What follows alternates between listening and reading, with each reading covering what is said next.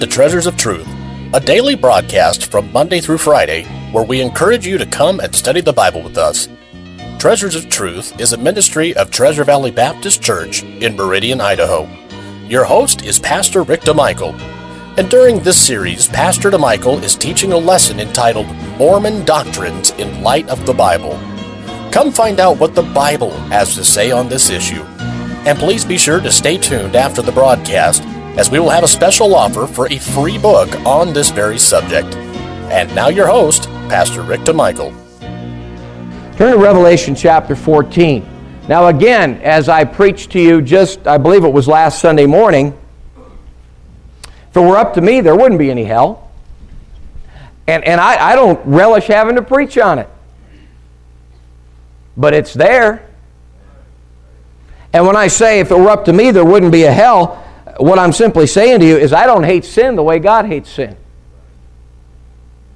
People don't understand hell because they don't understand the holiness of God. God abhors sins. Folks, God wouldn't let one sin into heaven. Do you realize that? Not one. Not one. I heard a preacher say one time uh, that God would let the whole universe go to hell before he'd do one, one thing wrong to save one person. And what's that all about? That's His holiness. All of His other moral attributes give way to that attribute of holiness. God cannot violate His holiness or God wouldn't be God. Now, of course, God found the solution to this dilemma in Christ. God could be just, Paul said in the book of Romans, and the justifier of him which believeth in Jesus. See, when we trust Christ as our Savior, we get imputed righteousness that's given to our credit, and God can still be just and let us into heaven. Isn't that great? See, God doesn't have to compromise His nature in the person of Christ. But, folks, God is a holy God, and He'll not be in the presence of sin through all eternity. And so He created this place called hell. Incidentally, He didn't create it for man. Who did He create it for? The devil and his angels. So if a man goes there, he is truly lost. He's in the wrong place. Now, some of the cults teach, well, yeah, there's this place called hell and it burns, but you go in there and you kind of get burned up like a stick. If you've ever had a big bonfire and you throw a stick or a branch in there, you know that it eventually burns up, evaporates, and just pretty much goes away. And uh, that's what some of the cults have taught to try to make God more palatable to the modern mind. But it's not going to work, folks, not from a Bible standpoint. Look at Revelation chapter 14. Revelation chapter 14. The bottom line, folks, is we've got a soul that's going to live on forever. We've got a spirit that's going to live on forever. And an offense against an eternal God requires an eternal payment, and the only satisfying eternal payment in the sight of God is the payment of the blood of Christ. Otherwise, a man pays for his sins forever. And in Revelation 14, verse 11, the Bible says, And the smoke of their torment ascendeth up, what? Forever and ever, and they have no rest day nor night, who worship the beast in his image, and whosoever receiveth the mark of his name. The Bible tells us in Luke chapter 16, and it came to pass that the beggar died and was carried by the angels in Abraham's bosom. The rich man also died and was buried, and in hell he lift up his eyes, being in torments, and seeth Abraham afar off, and Lazarus in his bosom. And he cried and said, Father Abraham, have mercy on me, and send Lazarus that he may dip the tip of his finger in water and cool my tongue, for I am tormented in this flame. Now, the lost ultimately will be judged at the great white throne after the thousand year reign of Christ on this earth and be cast into a lake of fire, body, soul, and spirit together after this last resurrection of damnation. Let's take our Bibles and turn to Revelation 20. Revelation 20 to see this. It's not a pretty picture. It's not something we like.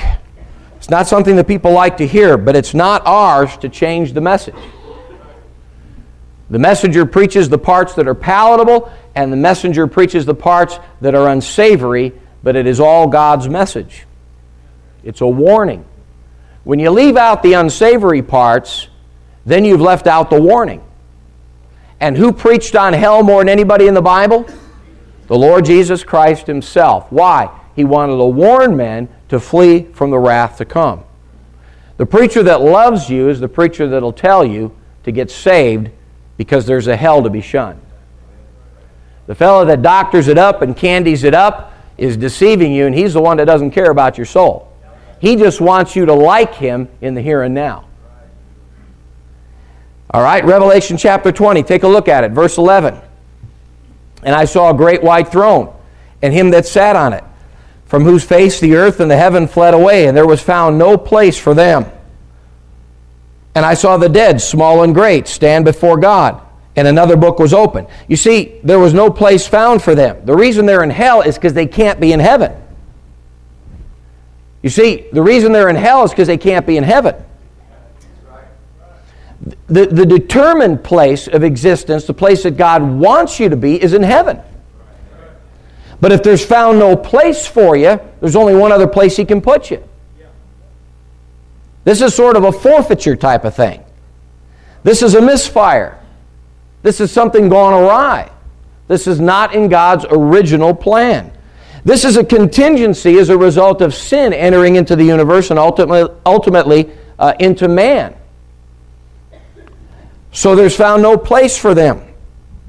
And the Bible says, And I saw the dead, small and great, stand before God, and another book was open, which is the book of life, and the dead were judged out of those things which were written in the books, according to their what? works. So a lost man is judged according to his works. A saved man is judged according to grace. And that's why it's important you accept the grace of God in the person of Christ, then you're judged on the merit of Christ. Otherwise, a man often says, and all of us have heard this at one time or another, a guy says, Well, I'll take my chances with God. I've done good works. God at this judgment says, Okay, here's your works.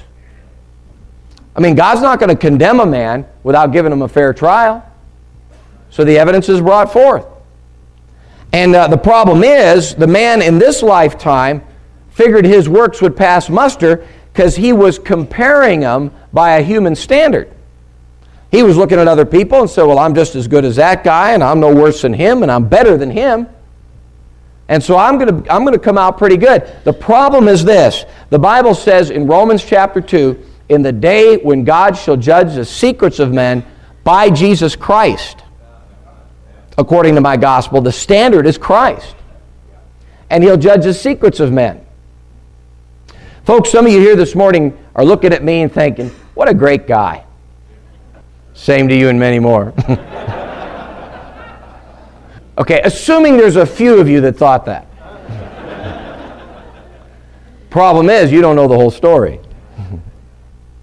hey, truth be known, there's things about all of us that we may have done or, let's take it to the next level, thought in just the last month or two that if they were revealed to everybody just sitting in this room would be very embarrassing. We'd lose face, wouldn't we? See, folks, the standard is the righteousness of God in Jesus Christ. And uh, a man can fool himself and put on a good facade before others, but God is going to search the inward secrets of the soul. And so, to go there thinking that we're going to get by by our works is foolishness. And so, this is what happens. Notice that the, the text goes on to say, And the sea gave up the dead which were in them, and they were judged every man, there's that phrase again, according to their what? Works. And death and hell were cast into the lake of fire. This is the second death.